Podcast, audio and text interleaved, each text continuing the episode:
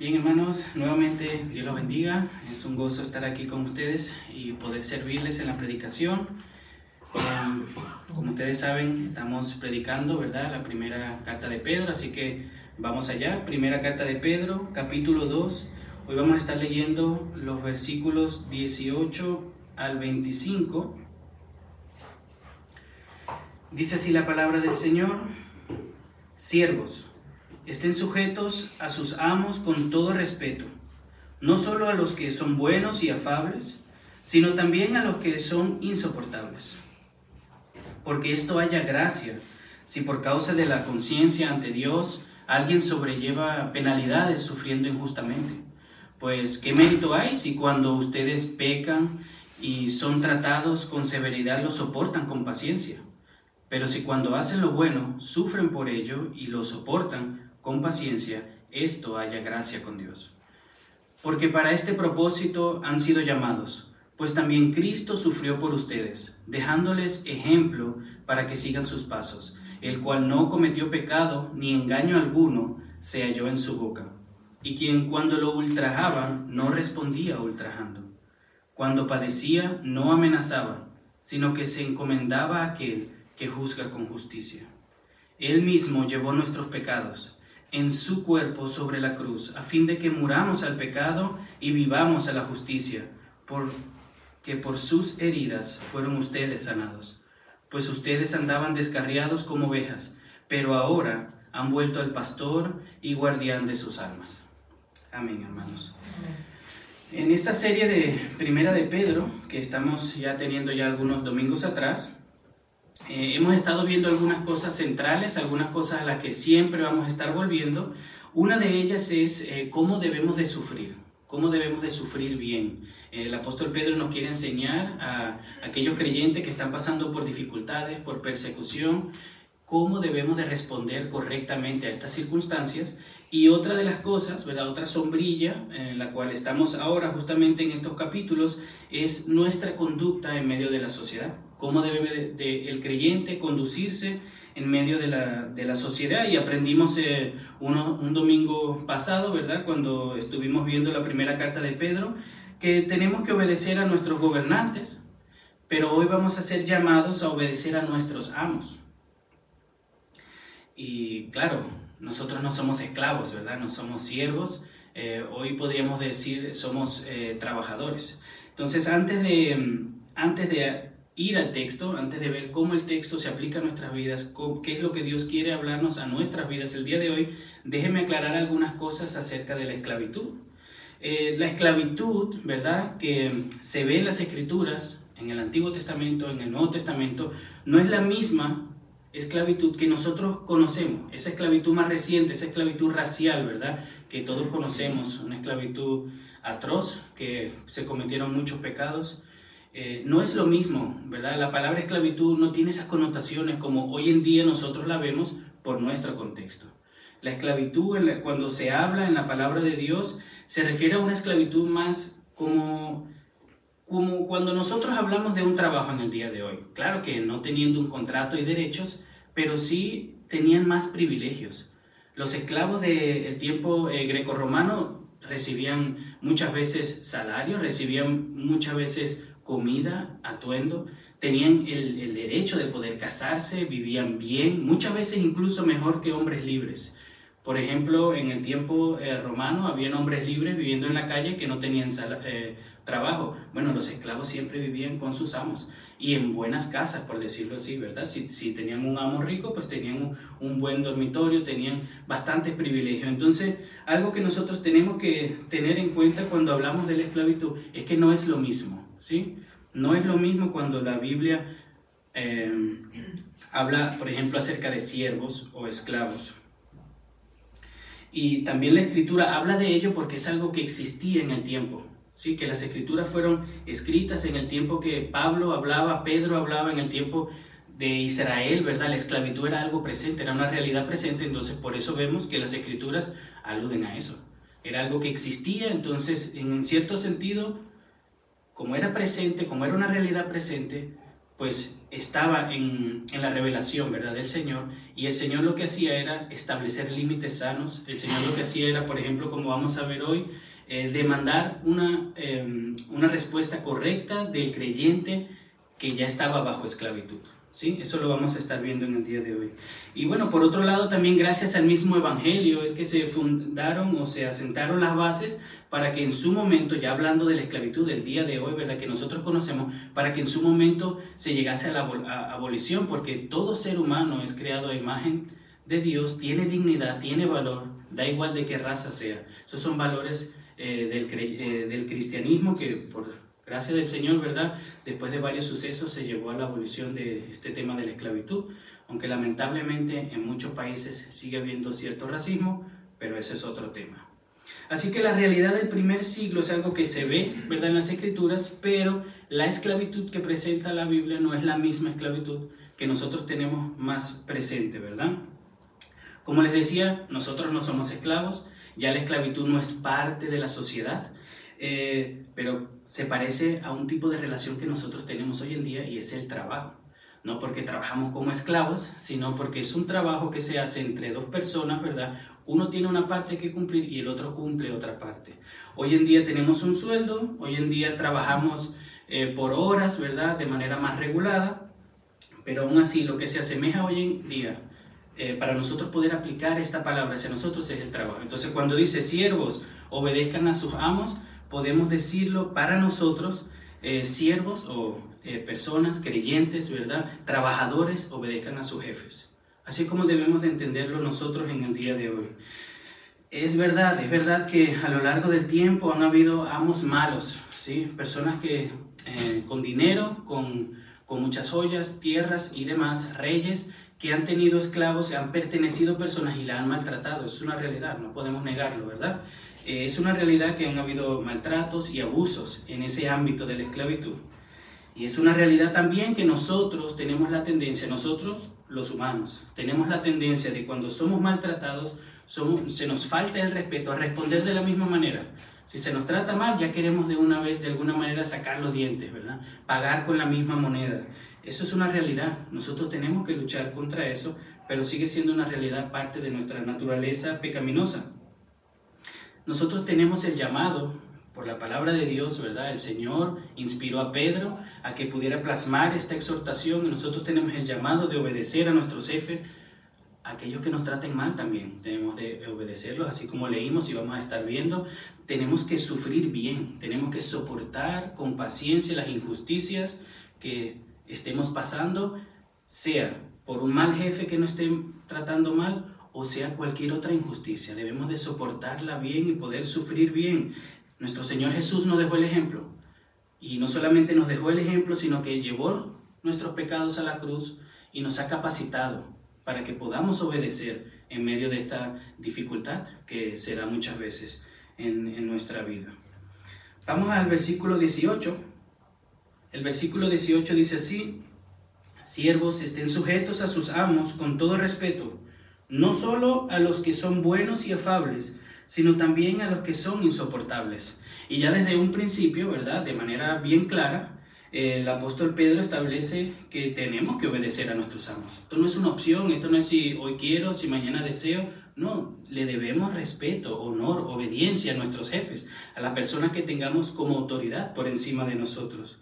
Y esto se ve de manera directa. Y no solamente a los buenos, nuevamente. Es lo que dice el apóstol, el apóstol Pedro.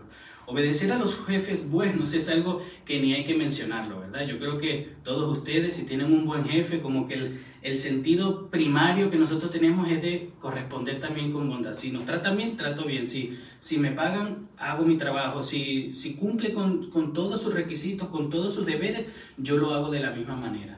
Porque nuevamente está en nosotros la tendencia de responder de la misma manera que se nos trata. Entonces creo que eh, el responder bien, responder a la bondad de los jefes, es algo que no hay que, no hay que ahondar mucho, ¿sí? es algo que todos creo que aceptamos e incluso quizás sentimos gozo cuando lo hacemos. ¿sí? No, yo tengo un buen jefe, entonces yo trabajo bien y ah, me esfuerzo. Ah, ¿por qué te esfuerzas? Tengo un buen jefe, ok. Es algo que, que no hay que estar hablando mucho. Las escrituras también nos presentan a nuestro Señor Jesucristo. Señor Jesucristo como nuestro buen amo. Nosotros hoy, si creemos en el Señor, le pertenecemos a Él. Él nos ha comprado, nos ha redimido, nos ha salvado y ahora somos parte de su iglesia, somos parte de su pueblo, ¿verdad? Hemos sido comprados por sangre, hermanos. Le pertenecemos en un sentido, somos sus siervos, somos sus esclavos. La escritura muchas veces hace alusión, usa la metáfora de siervo, esclavo, no solamente en el Nuevo Testamento, sino también en el, en el Antiguo Testamento, de la relación con Dios de siervo a amo. Y por la gracia de Dios, hermanos, tenemos un buen amo, un amo que entregó su vida no es cualquier amo que simplemente es bondadoso en términos humanos y de vez en cuando nos hace un bien porque tiene que hacerlo, porque sabe que si no nos trata bien, nosotros no trabajamos bien. No, el Señor es tan bueno que aun siendo pecadores, aun siendo sus enemigos, aun estando destituidos de su gloria, Él entregó su vida por nosotros. Es a ese amo que le, que, le pertenecemos, ¿verdad? Somos de Él. ¿Qué, ¿Qué más quieres? O sea, ¿qué mejor amo te puedes tú imaginar tener? un amo que entregó su vida para salvarnos y hoy en día nos da todo lo que necesitamos. Es a ese Dios que servimos, es a ese Jesucristo que nosotros llamamos Salvador y Señor. No olvidemos eso, hermanos. Él es nuestro Salvador, ¿verdad? Es nuestro amigo, es nuestro Redentor, es nuestra roca firme, pero es nuestro Señor también. Y así como es nuestro Señor, tiene derecho a dictar sobre nuestras vidas. Y no solamente porque es el Creador, es nuestro Señor, nos redimió le pertenecemos. La persona que más nos ama en este mundo es nuestro Señor Jesucristo, Dios. Y lo mejor que Él quiere para nosotros, nos los deja saber por su palabra y nosotros haríamos bien, ¿verdad? Si le respondemos, así como lo haríamos con un jefe bueno, responderle, ¿verdad? Con su bondad, con nuestra bondad, a su, a su trabajo, con nuestro trabajo, haríamos bien en responderle a nuestro Dios con obediencia, por gratitud a lo que Él ya ha hecho por nosotros. Llamarnos siervos de Jesucristo o esclavos de Jesús es un privilegio, es un honor. Sé que esta palabra es un poco, ¿verdad? Ay, esclavo, yo, no soy esclavo de nadie, soy un hombre libre. Bueno, somos libres, pero somos esclavos de nuestro Señor Jesucristo. Por gracia, hermanos. Nuevamente creo que hay suficientes razones, ¿verdad?, para obedecer a los jefes buenos, para sujetarnos, para, para hacer nuestro trabajo de manera excelente, si tenemos un buen jefe. ¿verdad? Hay suficiente. Pero ¿qué pasa con los malos? ¿Qué pasa con los jefes que no cumplen con su trabajo? Que no cumplen con el contrato que hacemos. ¿Qué pasa con los jefes cuando nos maltratan, nos gritan? ¿Qué pasa con esos jefes malos? ¿Por qué tenemos que obedecerlos cuando nos tratan mal? O cuando nos tratan con injusticia. Porque el texto dice que debemos de obedecerlos, aun a los malos, a los insoportables, usa la palabra. Jefes malagradecidos, ¿Por qué tenemos que obedecerlos? El apóstol Pedro no es el único autor que escribe acerca de este tema, de sujetarnos a los jefes. Es un tema que lo podemos ver nuevamente por todas las escrituras y le traje algunos textos, ¿verdad? Para que podamos verlo. En Colosenses capítulo 3 vemos esta misma enseñanza. En el versículo 22 dice así, siervos, obedezcan en todo a sus amos en la tierra, no para ser vistos como los que quieren agradar a los hombres, sino con sinceridad de corazón, temiendo al Señor. Todo lo que hagan, háganlo de corazón, como para el Señor y no para los hombres, sabiendo que del Señor recibirán la recompensa de la herencia. Es a Cristo el Señor a quien sirven, porque eh, de Él proceden con injusticia, eh, disculpen, porque el que procede con injusticia sufrirá las consecuencias del mal que ha cometido, y eso sin acepción de personas la motivación de obedecer, honrar, servir a nuestros amos, buenos o malos, es por causa del Señor. Y eso lo vimos en el versículo 13, en la última predicación, dice así, sométanse por causa del Señor a toda institución humana, por causa del Señor. Aun cuando respondemos bien a un buen jefe, no es porque Él es un buen jefe, es por causa del Señor es porque le servimos a Cristo. Cada vez que estamos en nuestro eh, trabajo, en la escuela, estamos sirviéndole a Cristo. Toda nuestra vida es un acto de servicio al Señor porque somos de Él, porque le pertenecemos. No hay ningún momento de nuestra vida donde decimos, no, este, esta parte es mía, aquí yo soy mi rey, aquí yo decido. No, en todas nuestras áreas le pertenecemos a Cristo. Cuando estamos en el trabajo le servimos a Él y eso nos ayuda a ser eh, más excelentes en nuestro trabajo porque ya no es para agradar al hombre como vimos, es para agradar a Dios. Entonces esa es la motivación que vemos en las escrituras de por qué debemos de, de servir a los malos amos, a los buenos amos, ¿sí? Pero el texto nos da también algunas, eh, algunas razones y eso lo podemos ver en los versículos 19 hasta el 21. Vamos a leerlos. Dice así la palabra de Dios, porque esto haya gracia. Si por causa de la conciencia ante Dios alguien sobrelleva penalidades sufriendo injustamente, pues qué mérito hay si cuando ustedes pecan y son tratados con severidad lo soportan con paciencia. Pero si cuando hacen lo bueno, sufren por ello y lo soportan con paciencia, esto haya gracia con Dios. Porque para este propósito han sido llamados, pues también Cristo sufrió por ustedes, dejándoles ejemplo para que sigan sus pasos. Aquí vemos cómo Pedro introduce el tema del sufrimiento injusto. ¿Sí? Está conectado todavía con el mal amo, el, el amo malo que nos hace sufrir de manera injusta, ¿verdad? Pero esto luego se puede aplicar a todas las áreas y lo vamos a ver. Seguramente el apóstol Pedro introduce el, sufrimiento injusto por lo que están padeciendo los creyentes.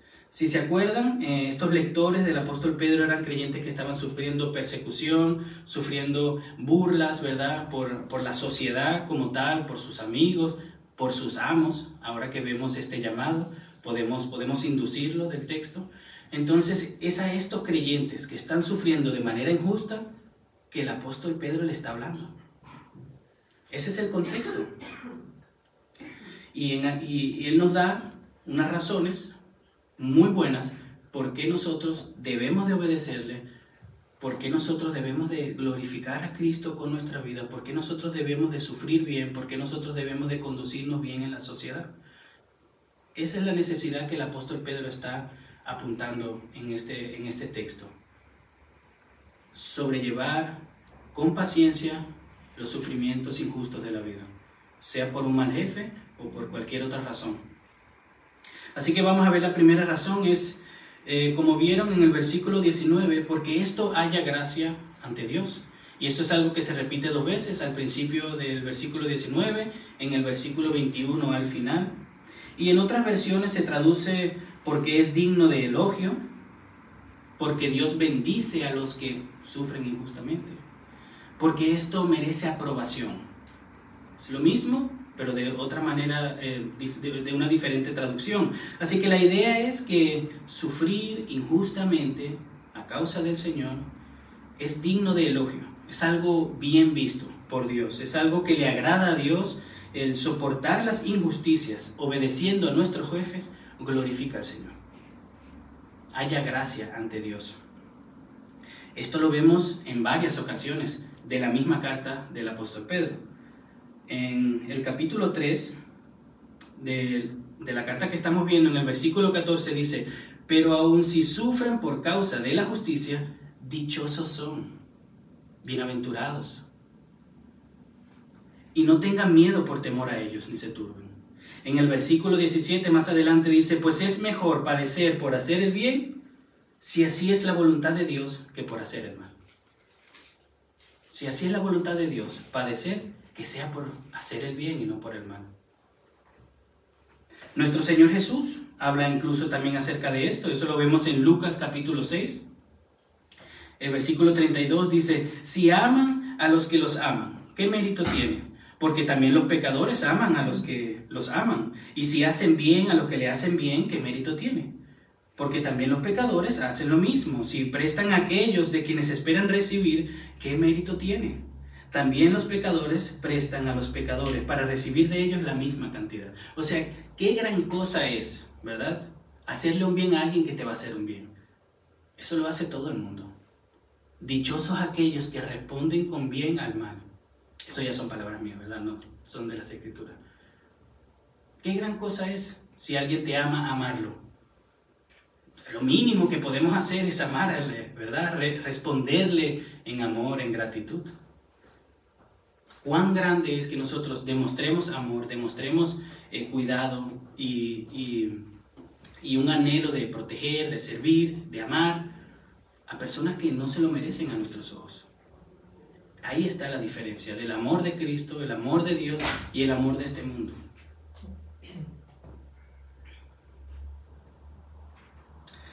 Nosotros podemos también leer en, en el libro de Hechos de los Apóstoles, que los apóstoles vivían esta verdad. Esto de sufrir, gozarse, sufrir injustamente para la gloria de Dios, amar a los que los persiguen. Esto lo vemos en Hechos capítulo 5, eh, versículo 41, después que fueron azotados, fueron encarcelados a causa del Evangelio, ¿verdad? Los liberan. Entonces dice la palabra de Dios, los apóstoles pues salieron de la presencia del concilio regocijándose de que hubieran sido considerados dignos de sufrir afrenta por su nombre. Este versículo, cada vez que lo leo me da duro, porque ellos encontraron gozo en haber sido considerados dignos de sufrir. Nosotros luchamos cada vez que tenemos que sufrir por el Señor, que después, por la gracia de Dios, lo aceptamos, vemos lo bueno, lo que el Señor está trabajando, ¿verdad? Y ahí lo recibimos con gozo, pero ellos se regocijaron de que fueron encontrados dignos, hermanos. Es una virtud sufrir a causa del nombre de nuestro Señor Jesucristo.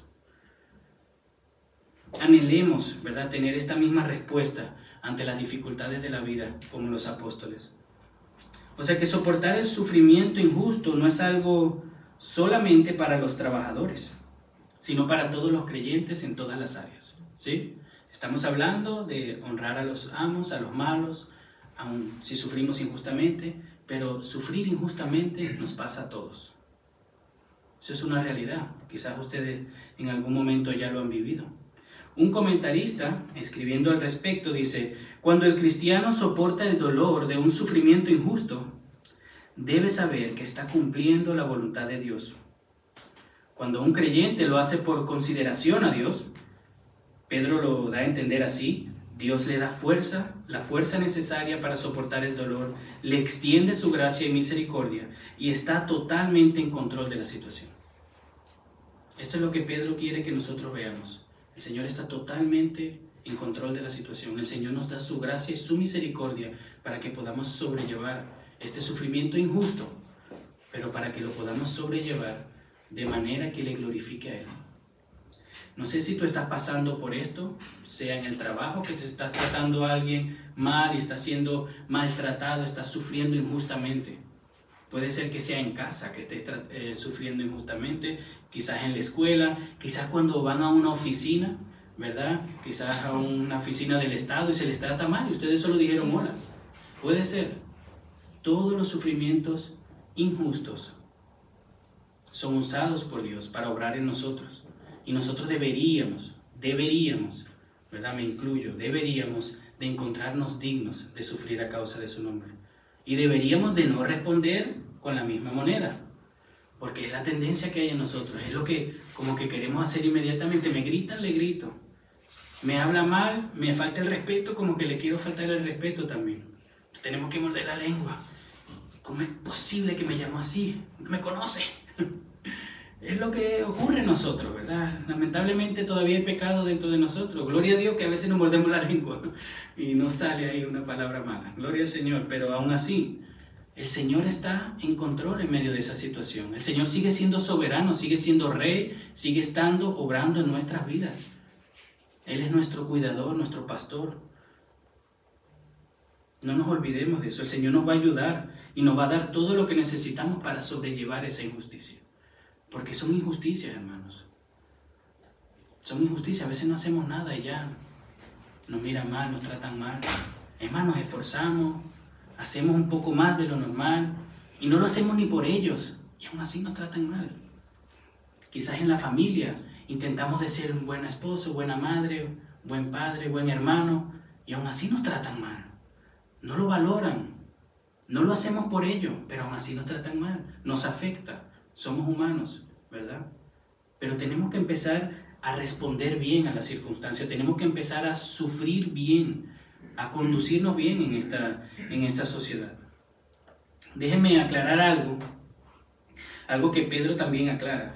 Y no es lo mismo soportar injustamente a causa de la fe que sufrir por culpa nuestra.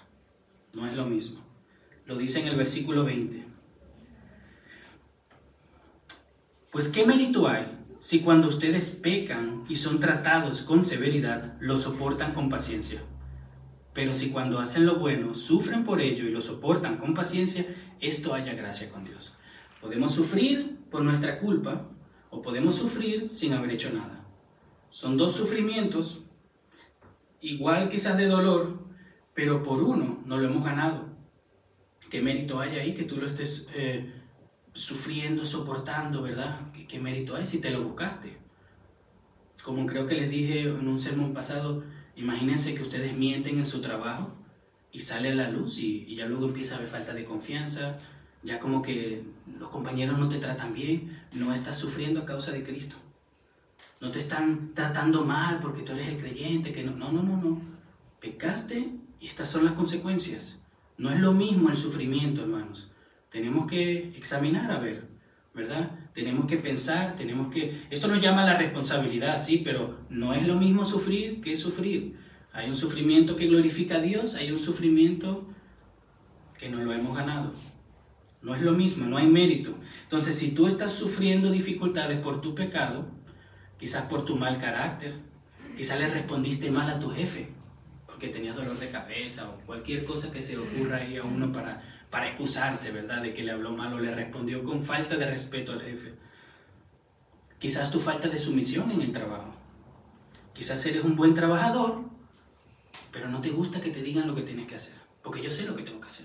Tengo 10 años haciendo este trabajo, no me tienen que decir. Yo le dije que yo ya sabía. Bueno, pero ¿es tu jefe o es tu jefe? ¿No? O a veces un, un compañero que ya lleva más tiempo en el trabajo se nos acerca, nos quiere dar un consejo. No, no. Yo sé, yo sé pasa? Está dando un consejo. Que no se nos suba a la cabeza nuestra experiencia, ¿verdad? Pero si estamos sufriendo por culpa nuestra, hermanos, en eso no hay elogio, en eso no hay nada, ahí no hay nada que aplaudir. Si ustedes están sufriendo por culpa suya, no hay nada que aplaudir. Es más, pídanle perdón a Dios por haber dado un mal testimonio. Pídanle perdón a la persona por haberle dado un mal testimonio de Cristo por ahí se dice, ¿verdad? Que no muchas personas, o muchas personas nunca van a leer una Biblia. La única Biblia que van a leer somos nosotros, ¿verdad? Se dice en las redes sociales y demás. ¿Qué le estás presentando tú a tus compañeros? ¿Qué le estás presentando a tu familia? Y ahí es donde yo he fallado muchas veces, en el, en el contexto de la familia. Nosotros ahí nos llevamos las emociones, los sentimientos, y a veces se nos sale ahí algo y tenemos que tener mucho cuidado de ser el creyente que somos aquí en la iglesia, ahí afuera en el mundo. El creyente que somos en casa, en privacidad, en nuestro tiempo de devoción, en la familia, en la casa, en todos los ámbitos. Y a veces es difícil, yo lo sé. A veces fallamos, pero tenemos que ser rápidos para pedir perdón. Rápido para reconocer nuestra culpa. Aceptar que las consecuencias van a venir, pero honrar al Señor y glorificándole, pidiéndole disculpas a las personas. Quizás remediando un fallo que hayamos hecho. Puede ser, independientemente que sea en el trabajo. Pero si estás sufriendo en tu trabajo, en tu casa, en la escuela, de manera injusta, regocíjate a causa del Señor. Si es porque quieres ser fiel a Dios, porque procuras reflejar el carácter de Cristo, aunque no se lo merezcan. Si es que te esmeras, ¿verdad? Anhelas servir a tus familiares, a tus compañeros de estudio, de trabajo, eso quizás lleva a que otros te traten de manera injusta. Si es por eso que tú estás sufriendo, glorifica al Señor en tu vida y regocíjate. El Señor te ha encontrado digno de sufrir por su causa. Somos dignos de sufrir por su causa. Es un, es un privilegio poder honrarle en medio de la prueba, glorificarle en medio de la prueba y brillar su luz por nosotros. Pero si eres culpable y estás dando un mal testimonio, arrepiéntete. No le des la gloria a Dios por eso. No te victimices. Procuremos dar un buen testimonio. Si fallamos, arrepintámonos. No somos perfectos. Fallamos en todas las áreas, todos los días. Pero seamos rápidos para pedir perdón. Porque en esto haya gracia, es una de las razones. La segunda razón, porque para esto fuimos llamados. Una segunda razón es que es la voluntad de Dios que suframos. El Señor nos ha llamado para esto. Y ahí me podrán decir ustedes, ya van, ya van, hermano, ¿cómo así? Yo no firmé esto. A mí nadie me dijo que yo iba a tener que sufrir. Yo estoy aquí porque a mí me dijeron que me iban a bendecir, que iban a sanar mi matrimonio, que me iban a ayudar a crecer, ¿verdad? Que me iba a sentir mejor, que me iban a motivar un poco para vivir una mejor vida. A mí no me hablaron de sufrimiento. Bueno, hermanos, es lo que enseña la palabra de Dios. Es lo que enseña nuestro Señor Jesucristo. Es parte de nuestro llamado. Y ahí tragamos en seco todos. Es parte del llamado sufrir a causa de su nombre. Esto lo podemos ver en Filipenses capítulo 1, versículo 29. Porque a ustedes se les ha concedido, por amor de Cristo, no solo creer en Él, sino también sufrir por Él. Se nos ha concedido, por amor a Cristo, creer en Él. La fe es un regalo, ¿verdad? La salvación es un regalo por gracia, por fe. Y la abrazamos, nos aferramos y, la perseguimos y ahí estamos, ¿verdad? Bueno, aquí hay otro regalo, sufrir por Él. Abracémoslo, aferrémonos a esa verdad. Porque mientras más antes aceptemos esta verdad, internalicemos esta verdad, mejor vamos a responder a las circunstancias. Mejor vamos a sufrir de manera que le glorifiquemos. El sufrimiento es parte de este mundo caído, no lo podemos negar. ¿sí? Hay dolor, hay muerte, accidentes, catástrofes. Nosotros no estamos extensos a todo este sufrimiento, toda esta paleta de dolores que hay en el mundo, pero como creyentes hemos sido llamados a sufrir por Cristo. Hemos sido llamados a sufrir por culpa de nuestro pecado. Debería de haber un dolor interno cada vez que pequemos cada vez que juguemos con el pecado, cada vez que se nos acerque el pecado, debería de haber un dolor interno. Dios es santo, aborrece el pecado. Eso debería de estar en nosotros también. Ahí debería de haber una lucha. El, el dolor no es solamente físico. El sufrimiento no es solamente dolor. A veces un llanto, ¿verdad? Quebrantamiento del alma también es sufrimiento. A ustedes cuando lloran no sufren. Yo sufro. Me duele, ¿verdad? Lo mismo. Hemos sido llamados a luchar en contra de la carne, los deseos que a veces, ¿verdad? Nos llevan como que a desobedecer a Dios, a hacer cosas indebidas. Eso es una lucha y esa lucha interna a veces duele. Porque estamos ahí pensando, me dicen, pero ¿por qué no puedo? No, Señor, yo tengo que obedecerte, pero es que deseo, no, pero no quiero. Y eso a veces nos frustra, nos duele. Sentimos como que impotencia, nuevamente queremos ser nuestro Dios, ¿verdad? pero por su gracia sabemos que no podemos, que no debemos, que no nos va a hacer bien. El pecado nos presenta las cosas bien bonitas, pero sabemos que nos va a afectar. Es como un dulce, ¿verdad?, que tiene veneno. Sabe rico, pero te va a envenenar. Son diferentes maneras de cómo nosotros sufrimos las influencias del mundo. Vivimos en el mundo, estamos en el mundo, tenemos que ir y trabajar y predicar y vivir en este mundo. Bueno, podemos recibir influencias malas. Y el estar despierto, luchar contra estas cosas, implica a veces sufrimiento también, un sufrimiento que los demás no tienen. Aquel que no desea agradar a Cristo no tiene que, por qué luchar con su pecado, simplemente se entrega. ¿Verdad? Aquel que no quiere agradar a Cristo no tiene que ir en contra de ciertas ideologías, simplemente las acepta o no, pero no tiene estas luchas. Bueno, para el creyente, si hemos nacido de nuevo, si somos hijos de Dios y le pertenecemos a Él, tenemos luchas y sufrimientos que se nos han concedido como un regalo para darle gloria al nombre de Dios. Estamos en una guerra, mis hermanos. Estamos en una guerra espiritual. Y mientras más antes ustedes piensen esto, lo internalicen, lo capten, lo vivan, van a estar más capacitados para luchar en esta guerra. Estamos en guerra. Aún ustedes ahí sentados, estamos en guerra. Una guerra espiritual la cual batallamos.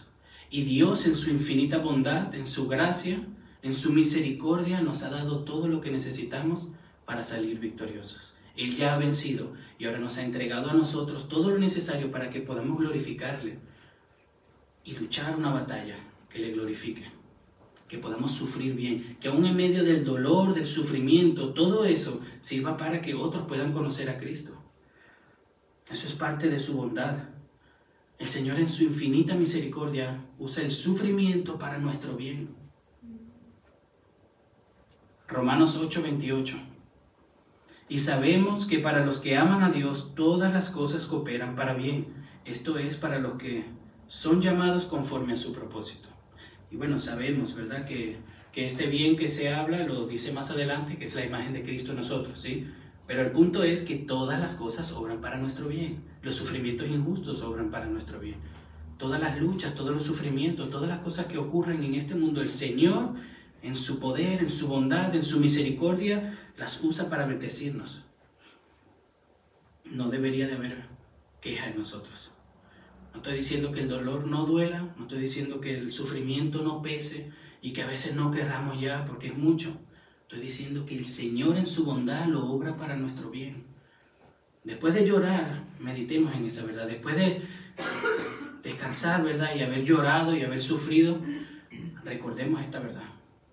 El Señor está haciendo algo bueno en nuestra vida por medio de este jefe injusto, por medio de esta situación difícil. El Señor está obrando en mí. Está creando en mí la imagen de Cristo. ¿Cómo? No sé, pero es una promesa, es una verdad que Dios está haciendo en mi vida. Y nosotros a veces de manera retrospectiva lo podemos ver. Pero es algo que debemos de descansar en eso. El Señor incluso, el Señor incluso ha usado y está usando la muerte para bendecirnos. Antes la muerte era una separación total de Dios para nosotros. La muerte era algo que solamente causaba dolor. Para el creyente la muerte, claro que causa dolor, no vamos aquí a ponernos, ¿verdad? No me gustaría dejar a mi familia, no me gustaría dejar a mis hijos antes de tiempo, como uno suele decir, pero la muerte ahora nos sirve, está a nuestro servicio, porque es la muerte que nos lleva al Señor. Si nos morimos hoy, vamos con el Señor. Y como decía Pablo, es mejor estar contigo, pero tengo que hacer cosas aquí. La muerte ahora es nuestro siervo. Y si la muerte, que es el mayor enemigo, es nuestro siervo, el pecado es nuestro siervo, las luchas son nuestro siervo, los sufrimientos nos sirven a nosotros para crear una imagen de Cristo en nosotros. Esto es lo que el Señor está haciendo por medio del dolor. esto, en esto haya gracia. Fuimos llamados y el Señor nos dejó el ejemplo. Nuestro Señor Jesucristo nos dejó el ejemplo de cómo sufrir injusticias, y su sufrimiento no se compara con ningún sufrimiento que hemos pasado nosotros. Veamos los versículos 21, 22 y 23. Porque para este propósito han sido llamados, pues también Cristo sufrió por ustedes, dejándoles ejemplo para que sigan sus pasos, el cual no cometió pecado ni engaño alguno se halló en su boca, y quien cuando lo ultrajaban no respondía ultrajando cuando padecía no amenazaba, sino que se encomendaba a aquel que juzga con justicia. Jesús nos dio el ejemplo de cómo sufrir bien. De esto se trata esta carta. ¿Cómo debemos sufrir? ¿Cómo debemos de responder a las injusticias? Bueno, veamos la vida de Jesús. ¿Cómo respondió Él a las injusticias? ¿Cómo respondió Él al trato injusto de los pecadores que le querían hacer mal?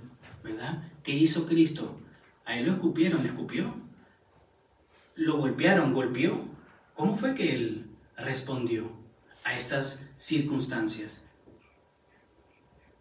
¿Qué es sufrir bien? Es responder de la misma manera que Cristo respondió a las dificultades. No devolver los insultos, permanecer humildes. Aún en medio de la dificultad, Jesús no dijo nada no se quejó. Hay un clamor que vimos hoy en el Salmo 22, ¿verdad? Dios mío, Dios mío, ¿por qué me has abandonado?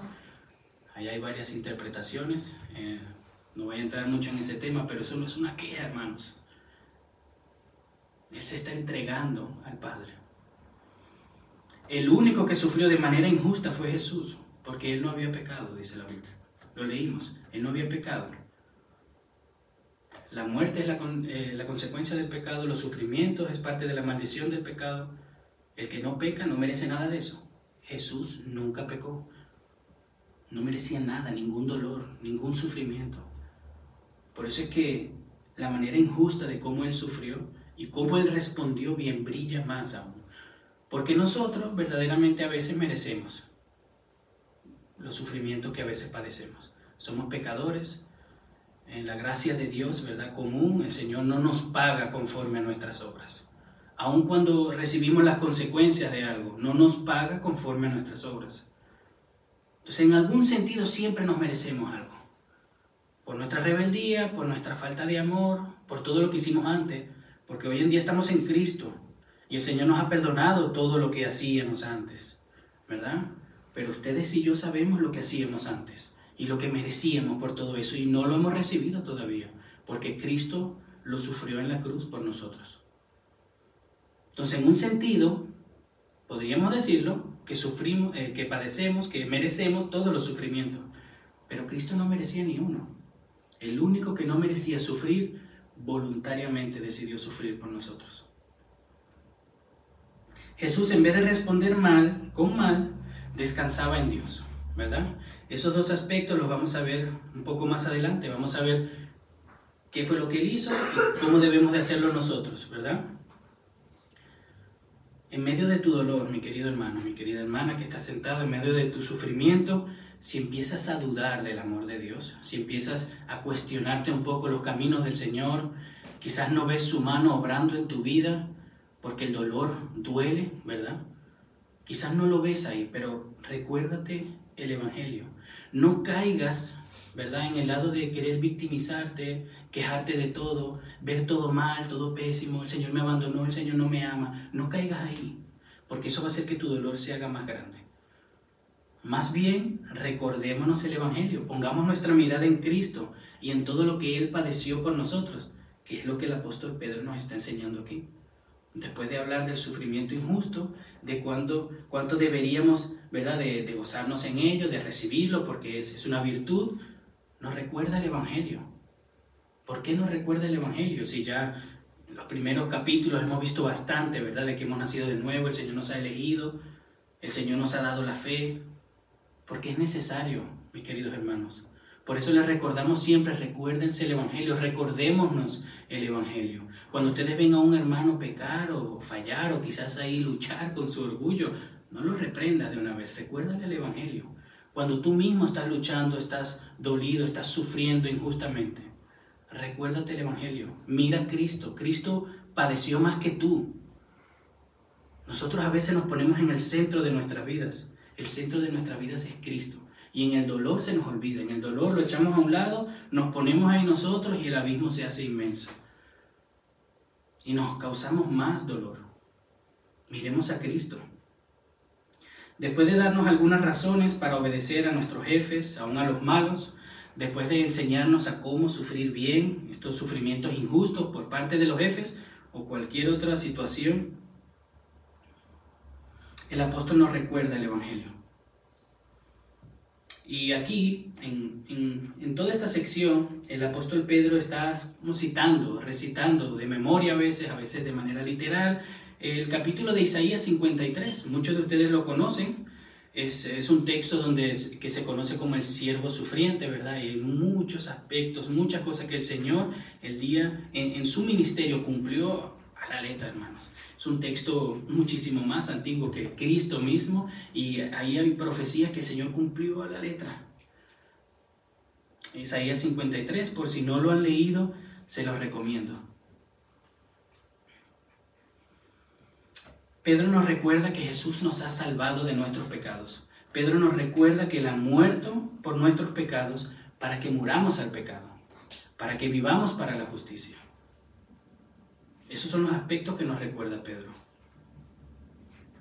Y también nos dice que nos ha sanado y que ahora tenemos a un pastor que nos cuida, nos protege, o sea que nos ha capacitado para obedecerle.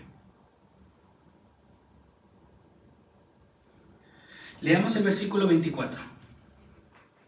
Él mismo llevó nuestros pecados en su cuerpo, sobre la cruz a fin de que muramos al pecado y vivamos a la justicia, porque por sus heridas fueron ustedes sanados. Pues ustedes andaban descarriados como ovejas, pero ahora han vuelto al pastor y guardián de sus almas. Cristo cargó con tus pecados, querido hermano.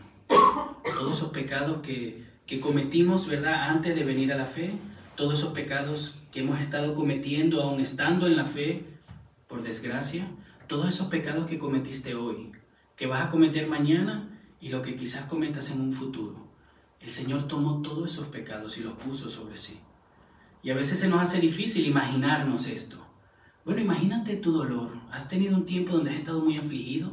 Pues imagínate ese tiempo, ¿verdad? Esa aflicción, ese dolor. Imagínate encima de eso que, que te estén tratando mal, que hayas perdido un pariente. Imagínate todo ese dolor acumulado sobre ti. Pues todo ese dolor, todo ese sufrimiento es una carga insoportable para muchos de nosotros. Pues todos sus dolores, todos sus pecados, todas sus dolencias, el Señor Jesucristo las cargó sobre sí voluntariamente y fue a la cruz por ella. Y sufrió la ira de Dios por nuestros pecados. En Él Dios castigó nuestros pecados y Él los sufrió voluntariamente por amor. Yo no sé cuánto tú has pecado, cuánto tú has pecado. Nosotros a veces ni valoramos el pecado como Dios, entonces quizás no sabemos tampoco, ¿verdad? Y somos rápidos para olvidarnos nuestros pecados, para perdonarnos a nosotros mismos también. Pero el Señor no se le ha olvidado todo lo que hicimos y todo eso lo cargó en la cruz. La Biblia dice, ¿verdad?, que lo arrancó de nosotros, que lo echó a otro lado y que ya no se acuerda, ¿verdad?, de manera figurada. Pero el Señor tomó todo eso y fue a la cruz para que nosotros muramos al pecado. ¿Qué significa esto? Que el, pecado ya no gobierna sobre nosotros. El pecado ya no nos esclaviza, ya no es nuestro amo. Antes le servíamos al pecado. A veces hoy nos quejamos, ay Señor, tengo que, no puedo ir, tengo que dejar esto, tengo que dejar aquello. Nos quejamos de nuestro buen amo, de nuestro Señor, que entregó su vida para salvarnos. Pero antes éramos siervos del pecado. Antes le obedecíamos al pecado. No podíamos hacer otra cosa. A veces nos deleitábamos pero muchas veces salíamos heridos. No le importamos, al pecado no le importamos. Si, si lo personificamos, ¿verdad? Si fuese una persona que está ahí detrás de nosotros queriéndonos herir, es eso lo que quiere, herirnos y hacernos daño. Era de ahí, de esa esclavitud que el Señor nos arrancó. Hemos muerto a eso. Pero ahora no estamos aquí en el medio sin hacer nada, ¿verdad? Y ya, y no tenemos que hacer nada y, y ya está. El Señor me salvó, me quedo aquí quieto. No, el Señor cargó con nuestros pecados, para hacernos morir al pecado, pero para vivir para la justicia. Ahora podemos vivir, podemos reaccionar positivamente, podemos obedecer a Dios, algo que antes no podíamos, no anhelábamos, no deseábamos. Hoy en día podemos vivir para Dios, vivir para la justicia, podemos sufrir bien. Es difícil, hermanos, es difícil responder con bondad a alguien que te está tratando mal. Es difícil te insulta, denigra tu trabajo, ¿verdad? Quizás a veces se vuelve personal. Es difícil responder bien, encima de bendecirlo. Que Jesús dice que tenemos que bendecir a nuestros enemigos, ¿verdad? Nuestro jefe no es nuestro enemigo, pero vamos a ponerlo ahí.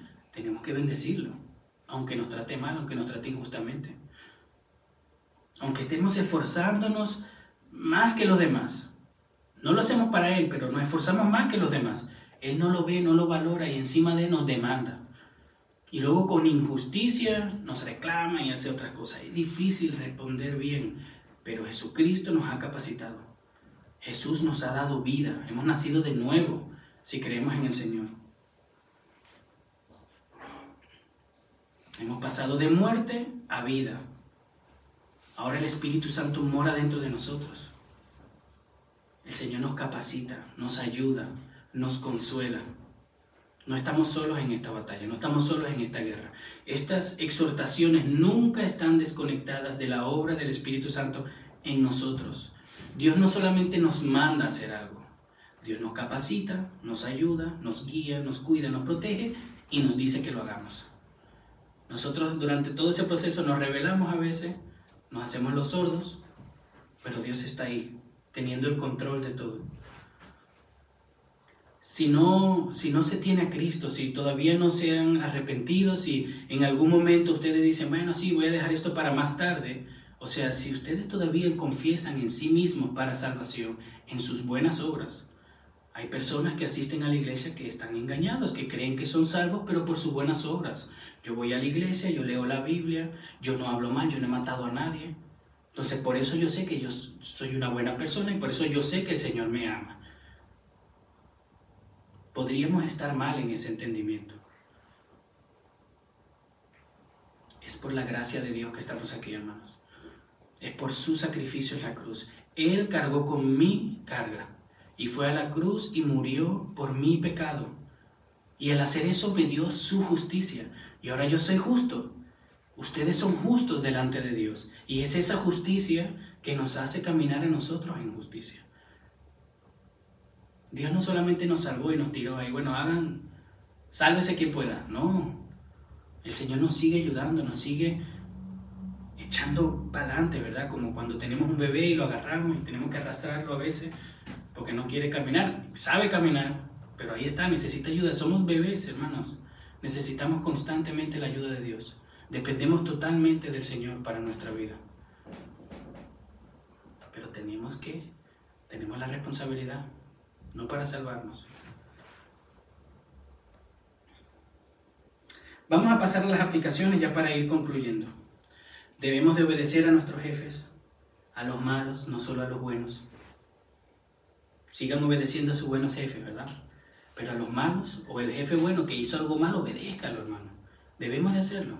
Tenemos que aprender a sufrir las injusticias en el trabajo, en casa, en la familia. El Señor nos ha dado el ejemplo esto haya gracia delante de Dios. Dichosos de aquellos que sufren a causa de la justicia.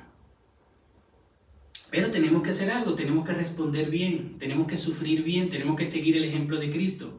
¿Cuál fue ese ejemplo? Dos cosas. No responder mal por mal y encomendarnos a Dios. ¿Cómo no respondemos mal por mal?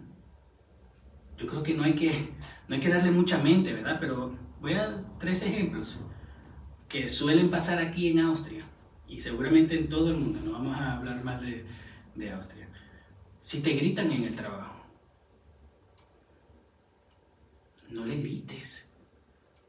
Quizás tú no hiciste eso mal, quizás no te lo ganaste, ¿verdad? Seguramente no te lo ganaste, no hiciste nada, tú llegaste y oh, te gritaron. No le grites, no le trates mal, no seas áspero con esa persona. No respondas mal por mal. Peores cosas merecemos, peores padecimientos sufrió Cristo por nuestro bien. Entonces no caigas en eso, en responder mal por mal. Porque quizás en el momento te da satisfacción, pero no se trata de satisfacciones, hermanos. No se trata de, de hacer lo que yo quiero. Se trata de honrar a Cristo, de sufrir bien y dar un buen testimonio, de obedecer la palabra de Dios, de hacer lo que es mejor para nosotros.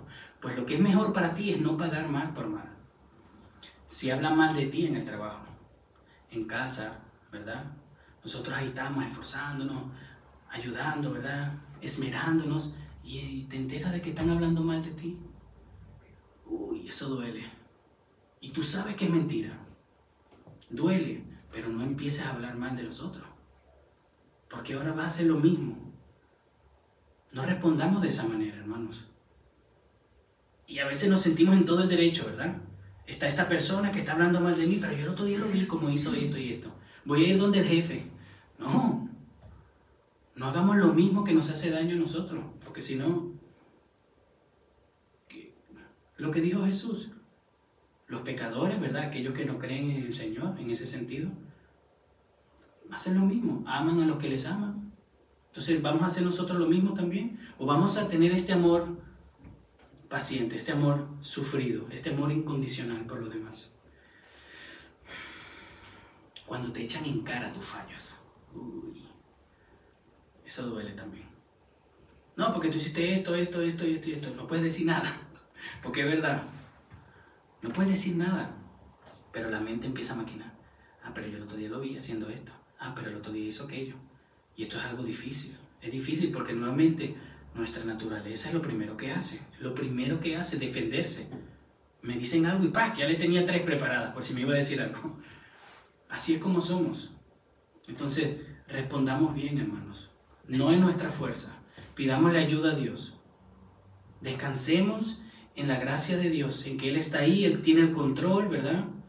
Recordemos el Evangelio y respondamos bien. Segundo, él se encomendó a Dios, ¿verdad? Dejó todo en manos de Dios. Nosotros también tenemos que hacer eso. ¿Cómo lo hacemos? En oración. Y para ello tengo un versículo y luego ya oramos. Filipenses capítulo 4, versículo 4. Dice así el apóstol Pablo, regocíjense en el Señor siempre. Otra vez lo diré, regocíjense. La bondad de ustedes sea conocida de todos los hombres. El Señor está cerca. Por nada estén afanosos. Antes bien, en todo, mediante oración y súplica con acción de gracias, sean dadas a conocer sus peticiones delante de Dios. Y la paz de Dios, que sobrepasa todo entendimiento, guardará sus corazones y sus mentes en Cristo Jesús. ¿Estás sufriendo, hermano? Ven oración. Usa eso como una excusa para acercarte a tu Padre. Y que la paz de Dios fluya y nos dé consuelo. Amén. Amén. Oremos, hermanos.